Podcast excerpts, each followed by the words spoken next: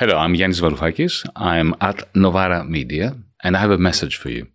The best way of uh, underpinning any kind of potential resistance to a very toxic establishment without being populist anti establishment and by supporting good, rational, humanist causes is to support left wing media like Novara Media. Novara Media and all such media need your support because they certainly do not have the support of the establishment. Carpe diem.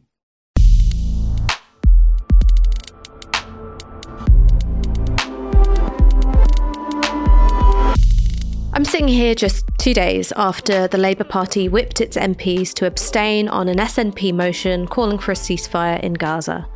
And today I'm going to talk to one of the Labour Party's MPs who defied the party instructions to abstain and instead voted with her conscience. Zarah Sultana has been the representative of Coventry South for just about four years, and in that time, she has experienced a wave of abuse, both misogynistic and racist, that many of us would struggle to cope with. We're talking about what that's been like for her, what the response of the Labour Party has been, and whether or not it has a problem with institutional Islamophobia. So we're speaking on Friday, and on Wednesday night, there was the SNP amendment to call for a ceasefire in Gaza. How did it feel emotionally for you to see so many of your colleagues abiding by the whip to abstain? It's interesting because when I was in the lobby, I was surprised by how many of us there were. I didn't think that we would have over 100 MPs in from the opposition, the SNP, the Lib Dems, including Labour Party MPs as well, vote the correct way, I believe. So I was pleasantly surprised. I was talking to other colleagues there. There were people we were quite surprised to see. They're pleasantly surprised. Obviously, heavily disappointed that that motion was not carried because it's so important when war crimes are being committed in Gaza that the British Parliament takes the correct stand in the demonstration outside Parliament, which was incredible. Thousands of people had attended that evening to call on their MPs to do the right thing. And I said this would be a vote that we will remember for the rest of our lives. And people in our constituencies aren't going to forget. It's the same as the Iraq War. It's the same as when MPs voted through austerity. People don't forget those very historic moments. So for me, it felt seismic. I could feel it in the air. While we lost that vote that evening, what is happening in Gaza hasn't stopped, and the calls for a ceasefire grow louder every single day. We find ourselves where the Pope, uh, the President of France, as well as aid agencies across the world are calling for a ceasefire. So these calls will grow louder, and people will have to respond to that. And even, you know, if it takes a few more weeks, we want more colleagues and more MPs to realize that a ceasefire is the correct position. And that's what we will continue to call for. What do you make specifically of MPs who said that they support a ceasefire but wouldn't vote to support a ceasefire? I found that disappointing because they know that a ceasefire is what is necessary to achieve peace in the long term, but to stop the bloodshed right now. So people who made the right speeches, who have told their constituents that they believe in a ceasefire, it's really important to follow through on that and vote the right way. And I think the way that we achieve that is with the Labour Party recognizing that this is a vote of conscience and that it should be a free vote as well in the future. There are votes that members of parliament should be able to take, knowing that they are following their heart and their head because it's the right thing to do without feeling pressure from the whip. Um, and in the future, there is an argument to be made uh, across the party that votes like this should be a free vote. Why do you think there was such a disjuncture between what they were saying publicly about a ceasefire and their actual voting behaviour when it came down to it? What explains it? Pressure from the leadership of the party, so the party doesn't look like it's not unified. What I found problematic was the framing of the SNP amendment as being divisive. I don't think it was divisive. I voted for it. Many colleagues voted for it. For me, what is categorically not divisive is calling for a ceasefire so that bloodshed ends, so that international law is respected, so humanitarian aid is delivered, and for people to be able to live in peace and with dignity and respect. So to call the SNP amendment divisive is just not true. And I think using that line, people see right through it as well. They see that this is a call for peace and this is people who just want the bloodshed to end and for there not to be babies in incubators who are dying because hospitals have run out of fuel and people starving um, and dying on our TV screens and on our timelines. I think that's horrifying. And the fact that it's happening in 2023, that we are seeing this, is incredibly traumatic, not just for the people who are living through it, but to witness it and feel so powerless in stopping it as well. I want to uh, go back to the beginning of your political career. When you were making the decision to stand as a Labour candidate, did it feel like a natural home for you as a woman of colour and as a Muslim women specifically? I came to politics through student organising and community organising, where I came across barriers and change that I wanted wasn't being enacted. So it felt at the time like a natural progression. If you want change to happen, to be in the corridors of power, as we call it, and push through legislation and policy and support social movements and progressive movements across the country, as well as the trade unions who do incredible work. So it's always felt like somewhere that I should belong. And there have been times where I've had voices telling me I don't belong. And in fact, the emails that I get sometimes tell me that I do not belong, not just in the job that I have, but in the country that we both live in. So to fight against those views is an everyday challenge and it's one that I take on every single day. For me, some of the, the difficulty is when we know what the right thing is and the forces that be, whether it's through the institution of parliament, stop that from happening. For me, the Iraq war is within living memory. I was nine years old. I saw the marches that took place, millions of people who could see that Islamophobia was being in- instrumentalized to take us to war following the US. And there were cheerleaders banging on war drums in Parliament who passed Many of through. those cheerleaders in the Labour Party who you're now sharing the opposition benches with. So now when I see what is happening in Gaza and I see people again banging on the war drums, I feel like nothing was really learnt from what happened from 2003 onwards. Uh, where people could see what was happening was wrong and mo- o- mobilized and organized against it, yet politicians voted it through. Sitting in that chamber in my 30s now, just turned 30, I can see how that happened and how it can happen again and it will keep happening because there is this norm within the institution uh, that has not learnt anything, that we should not be supporting wars, that we should not be supporting bloodshed, that maybe we should look at our own complicity. And I've tried in my short time in Parliament to raise awareness of that. British arms that have rained down on Yemen from Saudi Arabia, British arms in Gaza that have been bought by the Israeli army that are now showering down bombs in Gaza. We are complicit, if not through our international legitimacy of what's happening through institutions like the UN, but everyday arm deals that are being signed off by this government. So people see that. People are very aware. I, I guess. I guess the question I'm asking more of is about how did you feel as someone who grew up like me during the war on terror, seeing the mistakes that the Labour Party made at that time? How did you feel entering into that institution? Were you confident that you could make things different? Were Absolutely.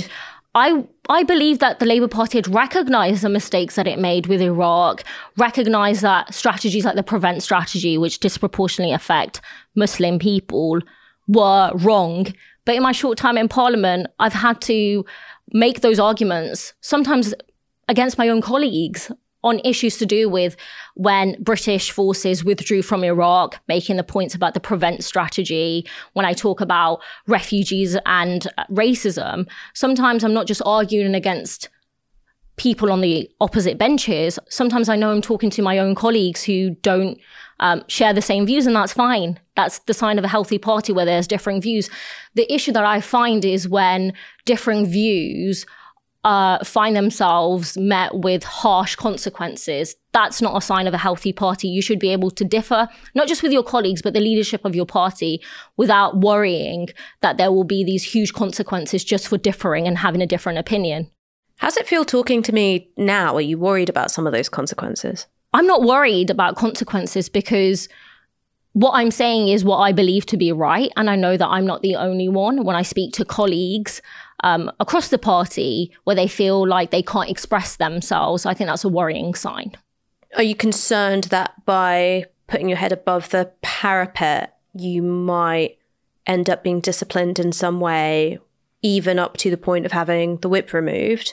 Well, there were briefings that came out of LOTO, the leader of the opposition's office, to say that I was going to be deselected. And when my reselection happened within my constituency Labour Party, uh, I was reselected with over 90% from across all my wards and from affiliates. So there isn't a worry that my local party members disagree with me or aren't happy with the work that I do. But there is this narrative that has been coming out of uh, certain places to make it look like views that I have or people like me uh, shouldn't be in the Labour Party. And to speak up against that has been difficult. But it's really important because I go to schools and I come across young girls in the streets, on the tube, on the train, uh, in Parliament, and they'll ask me, how is it like to be a young Muslim woman in Parliament because they want to enter politics? And I want to tell them it's great. You'll be able to make a difference because you can. You can make a difference every single day by supporting the most vulnerable people. But there is a reality that if you are a Muslim woman and if you are a woman of color and if you are left wing, then things are very difficult. And it's not just um, the abuse you get, which is horrific. And, you know, I can read some out to you. It's not very nice. But it's also the difficulties within spaces that you shouldn't be feeling those difficulties. Um, and I think that's one of the things that I struggle against.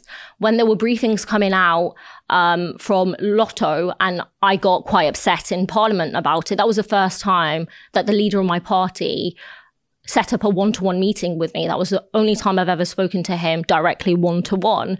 And that was because I was heavily upset, and other colleagues could see the impact that the negative briefings in the press were having on me and others. And I just don't think that you need to be in such a bad state for there to be conversations with you and the leader of your party. What has it been like in terms of racism during your time as an MP? What is the kind of response that you get from certain sections of the public? I'm not saying it's representative of everyone in my constituency, I knock on doors and the response is very good and, and very warm and welcoming, and people are incredibly kind. That's not reflective of what I get in my inbox or some of the letters that I get through the post and what I see on social media. In fact, I've stopped even looking at the replies to posts that I post what, on what Twitter. Is, what is being said? Incredibly racist, hurtful stuff. Um, the general stuff telling me that I should go back to my own country, um, which is quite hard because I was literally born here. So, you know, don't know. Well, I know exactly where they want me to go. They specify, they say, go back to Pakistan. Um, Someone once told me Ghana, and I was like, great, I would love to go to Ghana. Thank you. Um, and then s- specifically, um, just really vile, vile phrases about being a Muslim. Um, you know, I mean, right, okay there's just there's just some that like I've I've even received uh, more recently. Um, I mean, I'm not going to read them word for word, but but I mean, I think keep your fucking mouth shut, you p word Muslim bitch. If you know what's good for you, um, go live in your own country, you dirty, smelly Muslim bastard. You lot have ruined our once great country. Um, you and your Muslim mob are a real danger to humanity, which is what I referenced in Parliament. Um, another letter saying, I'm a cancer and soon Europe will vomit you out, terrorist sympathizer, scum of the earth. And if you can't stand the racism, perhaps you'll be happier going back to your country of origin, foreigner. Um, and then just a final one. Um, our cities are full of Muslims, send them to Pakistan. So that sort of stuff. And if you just look on Twitter or X as it's now called, it's just hundreds and hundreds of of similar uh, kinds of messages, and you've got to kind of see it as an occupational hazard to some degree, but I don't think that makes it acceptable. Um, and I think if we're to be honest, that it is completely disproportionate um, and it is uh, targeted towards um, you know, the likes of Diane, who gets the most abuse of any MP because she's a black woman on the left. Um, and we see that, you know, with Apsana being the first visible Muslim woman, the abuse that she gets, but also the way that there isn't anything in place to support MPs, uh, practically speaking, within the party. Uh, so these kinds of kinds of things carry on, and especially in the context of what is going on now, um, MPs uh, who are speaking up uh, for Palestinian people to say that they shouldn't be killed um, indiscriminately by Israeli bombs, uh, that these are war crimes, are getting it in their inboxes and, and through social media as well. When you were reading out those messages, your voice was shaking and you were visibly upset. What is it like in your body when you're reading that kind of abuse? What is the physical sensation of what goes on for you? It's incredibly distressing. Um, there's a pain um, that is completely attached to that because you are hearing these horrible thoughts that someone not only thinks but is able to send to you knowing that you are going to read it and feel quite bad and they are okay with you feeling that way which is incredibly heartbreaking because I do this job to make a positive difference. I got involved in politics, in mainstream politics, because I want to have an NHS that's fully funded, where people are able to get the support that they need, that people are able to live in housing that doesn't have mold or infestation, where we're able to go to university and not worry about the debt that we get, that people are able to get the mental health support that they need. All of these things that we all benefit from, benefit from. But because of the color of my skin, um, or the religion that I choose to follow, that somehow is beyond the pale for some people, which is a difficult thing to process because it is a constant reminder that no matter how hard you work, or how good the politics that you have and what you want to do, you will never really be accepted by some elements of society, which is not reflective of the public as a whole, of course. But that realization and actually processing that is heartbreaking because this is home. Sorry to interrupt this interview with Zarah, but this is just to say we can only be responsive to the news cycle, talking to people who are at the center of the storm because of the support of people like you. So if you're already a monthly donor, thank you. And if you'd like to become one, go to novaramedia.com slash support. We're asking for the equivalent of one hours of your wage per month, but anything you can afford is deeply appreciated. Thank you. Something which I talk about with my partner a lot is that the politics that we have need you to be optimistic about human nature. Absolutely. And then you read this stuff and you find that that optimism is under this kind of strain. Is that a part of it for you? You're trying to hold on to your view of people in the face of just this horrible onslaught of like the ugliest aspects of human behavior. And I think our brains will always look at the ugliest part of human behavior and those horrible things and threats some of it's just nasty messaging. Some of it is an active threat, and you worry that when you're out and about in the pub in, in, in the public sphere and, and in public spaces, should you be worried? And I am. Of course I am. Um, and because we view that as a threat to us, we we place a lot of significance on it. But at the same time, the messages that I get from people across the country, um, whether it's through Instagram, whether it's through my emails, whether it's just in the street, and people are just so full of love and warmth. And that is just what fills my cup all the time and allows me to pour because if I just gave in to that horrible feeling and through to to that racism and that vileness that some people would love for me to kind of succumb to, then they win and they can't win. I can't let them win. And it's everyone else who is the majority. I believe it because I've seen it and I feel it. That sense of community is what gets me through, what allows me to carry on because I know that when I speak up, I am being told by these people that I'm also speaking up for them. And I feel like that's a privilege and I'm incredibly lucky.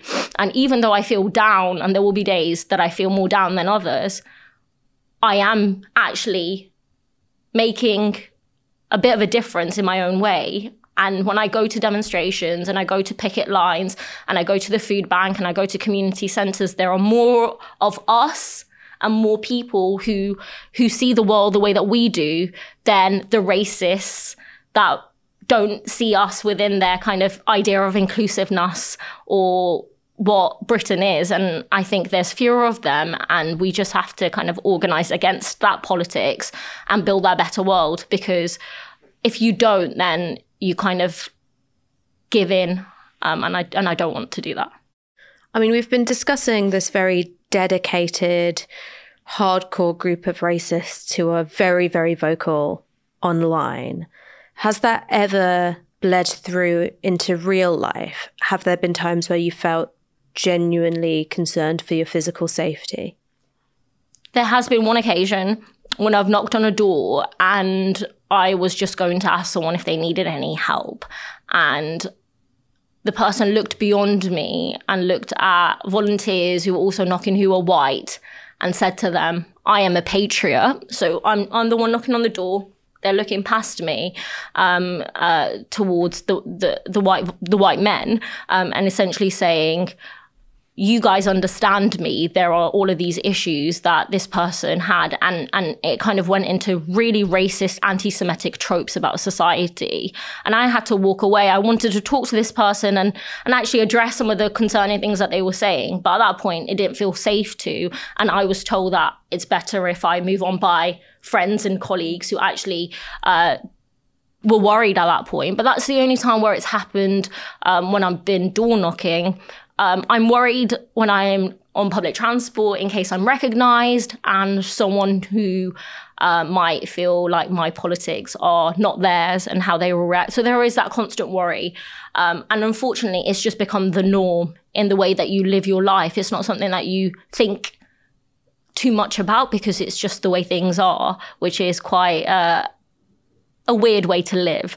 But you that's just what you kind of become normalized to doing. But for me, I think beyond what I've received and beyond the kind of comments and the language, it's what we see in society. It's what we see on the front pages of our media, which have emboldened so many people to go out and attack people in the streets or send abuse their way. And we see it mainstreamed. It's in the press, it's been used, the language being used by politicians. When you've had the former Home Secretary refer to migrants as a hurricane, and you've got the language of an invasion being used by the very, very top of, of, of our kind of political system. When you've had a former prime minister who called women who wear niqab letterboxes and used racist language about black people getting away with it, didn't have to make an apology, never had to make an apology, and that was just accepted that sends a message to everyone else that, hey, it's fair game. You can say what you like. And that's what I feel, even in Parliament, that people can get away with saying things, especially about Muslims and Muslim communities, that is completely horrific and people should call out, yet they don't. Have you witnessed or experienced racism or Islamophobia from Labour Party members? I personally have not experienced Islamophobia from Labour Party members, but I know many people who have, many people who have left the party because of the way that they were treated. Um, and the fact that the Forde report itself had people who had been members of the Labour Party for a very long time talking about discrimination, talking about sexism, talking about racism, yet regional and national staff never really took that seriously. Uh, the Forde report that said that there is a hierarchy of racism within the party where uh, racism like Islamophobia isn't treated as seriously as it should. And then Forde, Martin Forde himself, not being contacted or reached out reached to by the party ever since the publishing of that report. I think that speaks absolute volumes, not just be- not just to members who were treated badly, but also MPs who saw themselves being talked about in the most disgusting way, and yet nothing seriously has been done about those issues. I think that's a really hor- horrifying way to deal with something as serious as, as racism. Um, and I think it means that there's so much more that we have to do because if this is a party that is going to go into government, and if you can't address racism within your structures, then that speaks volumes. You mentioned that you met with Keir Starmer one on one after you'd raised in Parliament the impact this abuse had had on you. What was that conversation like? So I was contacted by Keir's office after I got quite upset in the voting lobbies after there were negative briefings that were coming out um, about me and colleagues, and there were um, real concerns for our safety. And I was quite frustrated because I can understand, although I completely disagree when there is targeted briefing coming out from Tory MPs or that side of, of politics. For me, what I struggle with is when there are briefings coming out from your side, your party. How do you deal with that? That's a very difficult thing to kind of accept is going to be the case. So, so what felt, were in these briefings? So the briefings that were coming out from a Labour source were calling me and others, women of colour, mouthpieces for the Kremlin. And what that implies is that we are not loyal to Britain, playing on those tropes of being a fifth column, which many Muslims know how that feels when you are being told that you're not loyal and you can't be trusted and and that your loyalties lie in other places. And then in response to that, I received hate mail um, that included references to what was going on at this time, including being called Putin's whore and again feeling quite upset at all of this. I wanted to be able to talk this through, which is a natural thing. So a meeting was called, um, and this was because my colleagues had seen me quite upset. And that's what initiated this. So I was contacted. Um, it was a meeting where I had to humanize myself and talk about the abuse and talk about how this isn't um, a way that I want to be working uh, within Parliament and, and kind of have this. Um, I, I didn't want briefings to continue. That was the main objective. And I also wanted to talk about how um, the rest of us were feeling about what was happening. So it was along those lines. Did you feel understood by Keir Starmer?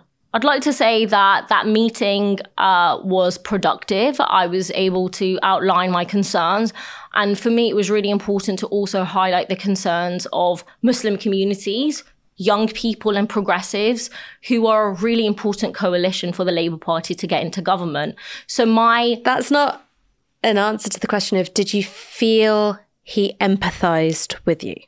He listened during that meeting. Um, he responded to the points that I was making about asking if I had appropriate security measures in place, which I didn't feel was really addressing my concerns, which were about briefings that were coming out of LOTO specifically or from Labour sources. And I feel like that problem in particular has still not been addressed more widely when we think about um, Labour Muslim members leaving the party and being referred to as uh, fleas by Labour sources, um, where there are uh, members of Labour's NEC referring to Muslim councillors resigning um, and being told good riddance, and others being being described as barely Labour. Um, so I think there is a wider issue about what is coming out of those spaces. And while I wouldn't assign blame to Keir, uh, there is a group of people around him um, that are behaving in ways that I personally would describe as unacceptable with what they uh, say to the press um, and others what they will publicly say on social media about other people within the party. So if I can sort of paraphrase this and you can tell me if I'm right or wrong. Keir Starmer listened. he was responsive in terms of threats to your physical safety and wanted to make sure that security measures were in place. But the issue that you were raising, which was about there being a campaign of negative briefing against Labour MPs who are women of colour. Yes. Didn't get engaged with, and that's still an ongoing problem. It's still an ongoing problem. How does that make you feel, particularly when you're dealing with the onslaught of racist abuse from very online hardcore racists?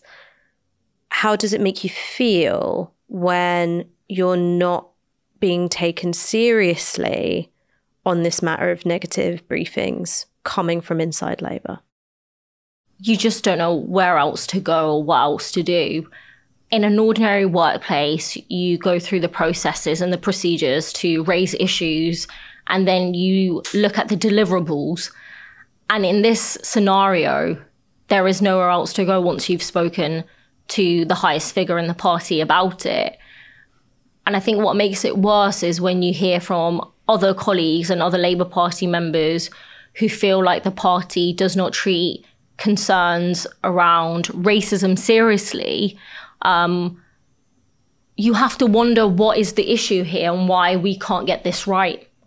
And that's incredibly frustrating. In preparation for this interview, I refamiliarized myself with the all party parliamentary group definition of Islamophobia, the examples that it gives, which was adopted by the Labour Party.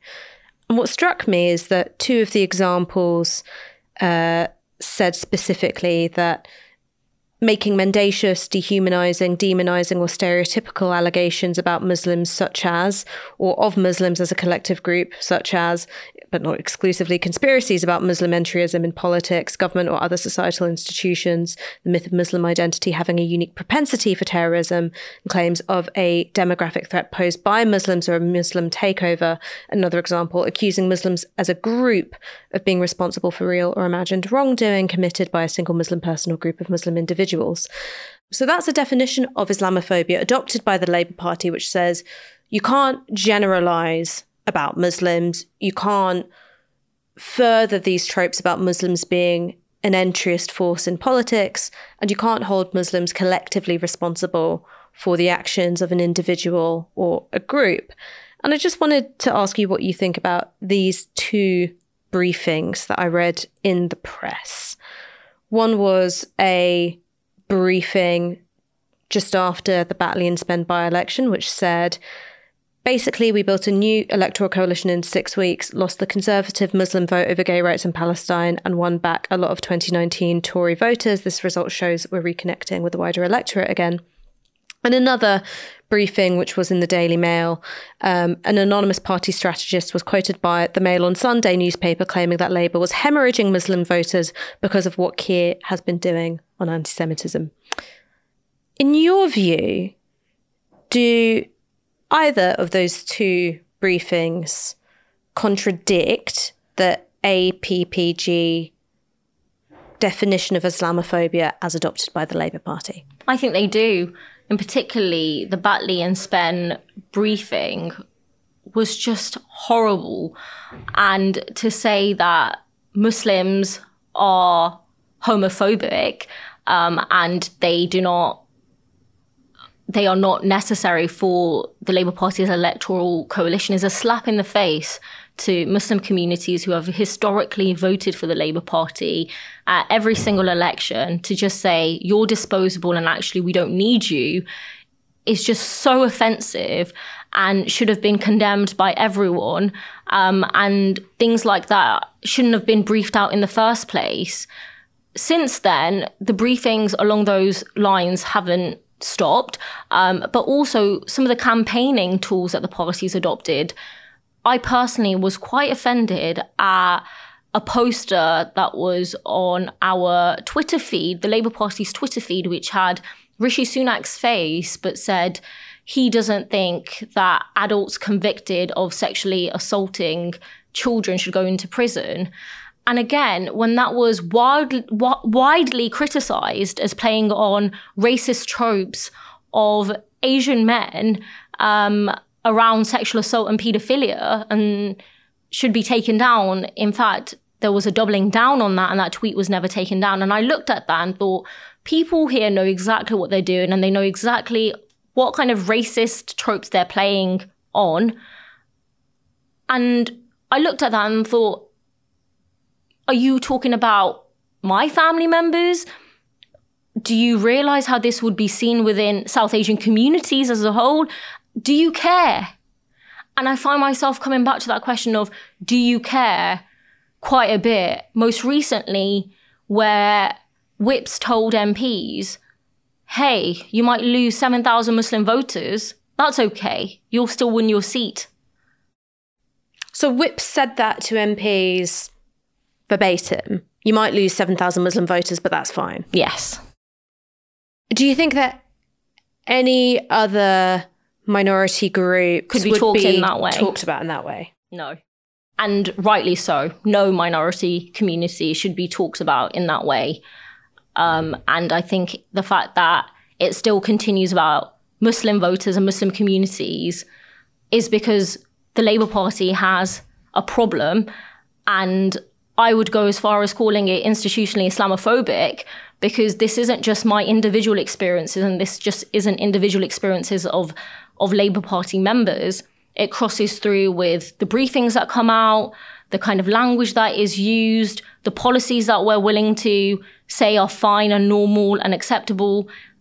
And it's much more wider than than individual experiences. And I think that's why we have to look at how we can address this if we're really serious about being a party of equality, about looking at how we treat all people fairly. And I think we're seriously lacking in that area. When you say institutionally Islamophobic, what do you mean? Do you mean that in, that Islamophobia is widespread? Do you mean that the processes that exist to deal with accusations of Islamophobia aren't fit for purpose? I think people in power within the party do not care about Islamophobia and do not care about the concerns of Muslim communities and Muslim voters. They're willing to just kind of ignore them. Um, and I think they think that Muslims will just continue to vote for the Labour Party because what other option is there? And that's really worrying because to get into government, which is what I want, you have to have a broad coalition that includes black and ethnic minority communities, young people, progressives, people from all backgrounds, but especially Muslim communities who have historically voted for the Labour Party. And I get the, the feeling that there are people who are looking at our election campaigns who think actually we don't care about this part of, of our electoral coalition anymore. I want to go back to that briefing that was in the Mail on Sunday, which said that, well, we're hemorrhaging Muslim votes because of Keir Starmer taking action on anti Semitism. There's a perception that there's a zero sum game between being active on tackling Islamophobia or active on tackling anti Semitism. Do you view it in that way? I think that's a disgusting framing. To tackle all forms of racism has to be our MO within the Labour Party. This isn't pitting one community against each other. It is in all of our interests to tackle anti Semitism at its root. We are all safer for it and we are all better for it and to have Islamophobia being fair game is also not in anyone's interest because that makes all of us unsafe in the same way that solidarity has to be the action here. We have to be fighting for all of us. We can't just undermine or dismiss any form of racism, whether it's anti Semitism or Islamophobia. And if a colleague said to me that they thought anti Semitism wasn't being treated seriously within the Labour Party, I would see that as a rallying call for action as well. And therefore, I'd like to see more people speak up about the fact that Islamophobia just seems to be something that isn't treated seriously. And given the fact that it is Islamophobia Awareness Month, it's always an opportunity for the party to reflect on what has happened and is happening within the party and, and society more widely, where two in five hate crimes, according to Home Office data, are targeted towards Muslims, the most targeted faith group. And you've got data from Tell Mama that says there's been a 600% rise in Islamophobic hate crime since early October. This isn't just a minor problem, this is widespread. And until we get our own house in order, how can we address something that is a major issue within society? To the best of your knowledge, has adopting the APPG definition of Islamophobia made a practical difference in addressing Islamophobia within the party? There have been trainings that the party has delivered for staff. Beyond that, I have not seen anything substantially, which makes me feel like it's just a tick box exercise. And I also feel like some of the engagement that takes place with Muslim MPs is done on a tokenistic basis where it's just like, yes, we've listened to you, moving, let's move on now. Like we've done that, we've ticked it off. We're not going to actually address the issues that have been mentioned by colleagues. We're just going to say, well, we've talked to them, we can brief that out, let's move on with our lives. There'll be some people watching this who go, well, of course she's upset. She's on the left wing of the party. They've been largely marginalised under Keir Starmer. This isn't actually a I've pressing had... issue for the Labour Party. How would you respond to that? I've got colleagues who are not on the left of the party who feel like they are not being listened to or that they don't belong within the party or within parliament because of their job, because they're Muslim, and because they are raising the concerns of people in their constituency and they are not on the left of the party. To frame this as just a left right factional thing is really offensive because this isn't about factional games. This is about how we can actually be a broad church, that we can actually treat everyone with respect and dignity, and that this issue isn't something that I'm talking about in years to come because it's horrible. I'd like to go into work and be able to speak up for my constituents and to speak up about issues that affect us all without worrying that I'm going to be labeled a particular way because of my faith or because of the color of my skin. That's the society that we should all be working for. And at the moment, that's not the world that we live in. So, as I mentioned earlier, we're having this conversation during a time of immense loss of life in Gaza, a month after the Hamas attacks on Israel, there's been skyrocketing reports of both anti Semitism and Islamophobia. Has the Labour Party given any specific support to Muslim and Jewish MPs during this time? We'll get texts that are sent to the whole PLP that say, be careful, uh, messages that are around security. But in terms of pastoral, there isn't anything.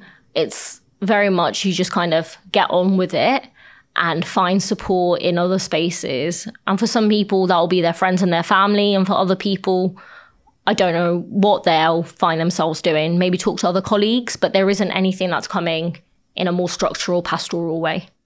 Do you think that Israeli lives and Palestinian lives are viewed as though they have equal worth by British politicians?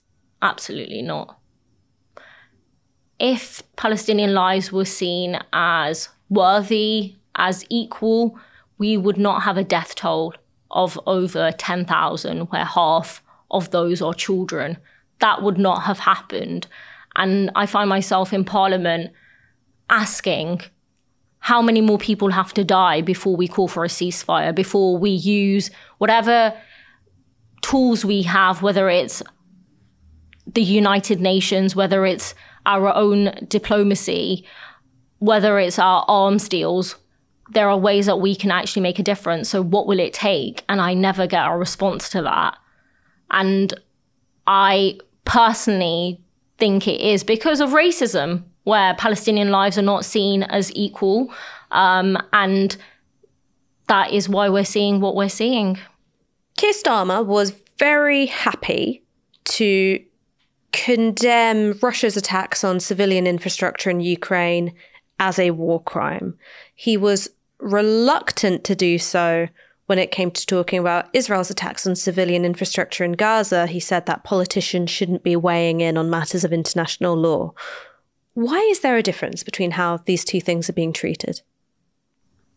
There is quite a significant difference in the way that people in the media, in politics, have looked at what's happening in Ukraine and illegal invasion by Russia and what they see in Gaza And I think it feels quite hypocritical to call out war crimes in one instance and then look at what's happening in the Middle East and shy away from calling out violations of international law. And it's not me that is an expert on international law that's calling them war crimes. These are scholars of international law, lawyers who have called out the Labour Party for not highlighting these violations. And I think people in our communities also recognize that and find that quite frustrating. And I think those double standards play out in so many ways when the UK correctly had safe and legal routes for Ukrainians to come to the UK and people opened their homes and supported them. We don't see that same approach to other people fleeing war and persecution. And when we look at the reasons why that might be, I think people will struggle to find a reason that doesn't include the color of people's skins and which part of the world that they come from. Do you think that if the Palestinians were white or if Palestinians weren't majority Muslim, that the Westminster consensus on this issue would be different? I think Muslims and people from the global south have been dehumanized so much that it is challenging for people in power to make a human centered argument to save their lives. And I think that is rooted in the way that we see some lives as more worthy than others. Do you think that UK politics has a problem with anti Palestinian racism? Yes. When we look at the solidarity that has been shown to Palestinians, where 76% of the British public are calling for a ceasefire, and we're seeing hundreds of thousands of people on a weekly basis take to the streets to show solidarity, to call for a ceasefire. And then these marches are being described as hate marches because it's in solidarity with Palestinian people, I think that reflects on the way Palestinians are seen by the political elite, the way that they're seen by the media, who also want to whip up these divisions that don't really exist within society. I think that does speak to racism, absolutely. If you could write Keir Starmer's policy on dealing with racism in UK society and dealing with racism in the Labour Party, what would you get him to do differently? I would get the Labour Party to implement the recommendations of the Forde report as a starting point and to speak to Martin Forde because he's done a lot of the fact finding. He's spoken to a lot of people, yet we've just completely dismissed that. And then I think we have to start looking at our manifesto for government and look at some of the policies that we've got in there. What are we saying about the prevent strategy? What are we saying about so many issues? Because Muslims don't just care about foreign policy, which is what some people try to portray the community as. When Muslims live disproportionately in the lowest and poorest, lowest income, poorest communities in the country, issues around housing, issues around school funding, issues around investment in our NHS matter massively. Yet we're not seeing we're, we're not seen through any lens other than national security or perhaps foreign policy. And I think that is also very racist in that framing. So I think looking at our manifesto and looking at what we will do in government, are we actually engaging proactively with communities, not just the Muslim community, with all communities, or are we just leaving this to a few lobbyists or a few members of staff in LOTO? Are we actually being proactive? Is there much democracy in these processes? And I think that's an essential tool in that, as well as looking at education um, within our party structures, within our CLPs to address all of these things. If we really do believe in that APPG definition, are we making sure that everyone in the party is abiding by it? And are we treating complaints seriously? And I don't think when it comes to the complaints front that they are being treated seriously. Do you feel that the party has understanding for you and your experiences as a Muslim woman? I don't think it does. Other than getting people to understand abuse is bad, there are many other layers to it. I've personally tried to get a bigger office for over two years now because my office in Parliament is incredibly small. So when I want to pray in it, it's incredibly hard. And that was quite pertinent, especially during Ramadan. I haven't had any response or reply to that request. When So it's too small for you to have a prayer mat and to do salah. I can make it work, but I'm basically up against a table and it's just in, it's just very small. I'm sure we can arrange for you to come and visit and check it out. It's tiny. It's like a matchbox. Um, and all I'm looking for is just a space big enough to have members of staff to also be there and to be able to pray, which I don't think is a crazy request, especially when there's a lack of prayer space in Westminster overall, as well as some of the other kind of challenging aspects in terms of food, which hasn't been fully fixed yet. in terms of there not being enough halal, and hot food, yeah, no. Um, and and when we did have a trial, um, it hasn't been really looked at properly. There was a trial, um, and then nothing much since. And I think that is um, an ongoing battle. In particular, during Ramadan, um, I wanted to make sure I was present at a constituency event, and any MP can send a request for a particular issue. It could be there's a by election in your patch and you want to be slipped for some votes, or you need to leave Parliament early for whatever reason. It could be a medical appointment, which is a personal reason. So you can send a slip request for a variety of issues. In particularly, just before the local elections, there was a huge constituency event at the local cathedral, which is a very famous cathedral in Coventry, um, a multi faith iftar was taking place. So I just wanted to be slipped for that. And I ran into issues with just that being approved, which I thought was strange. Would that be the kind of request that would ordinarily be granted? There's a constituency event, it's a multi faith celebration, and it's important that I be there. Absolutely. And it's got relevance because it's just before a local election. And actually, you're speaking to your constituency and you're speaking to the electorate. So, in many aspects, it's a completely reasonable and normal request. And it wasn't instantly approved. And then I found myself kind of fighting to be able to attend this in my constituency.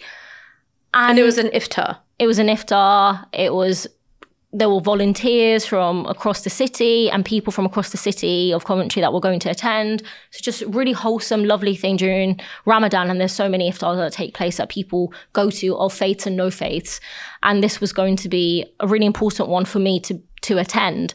Ran into these challenges and then found myself being Muslim splained, I would describe, where the kind of deen splained. deen splained, Muslims splained, iftar splained, where I was being told how an iftar kind of works and how it would run and all of these things. By And who? By my whip. So, what actually happened with this, like, deen splaining?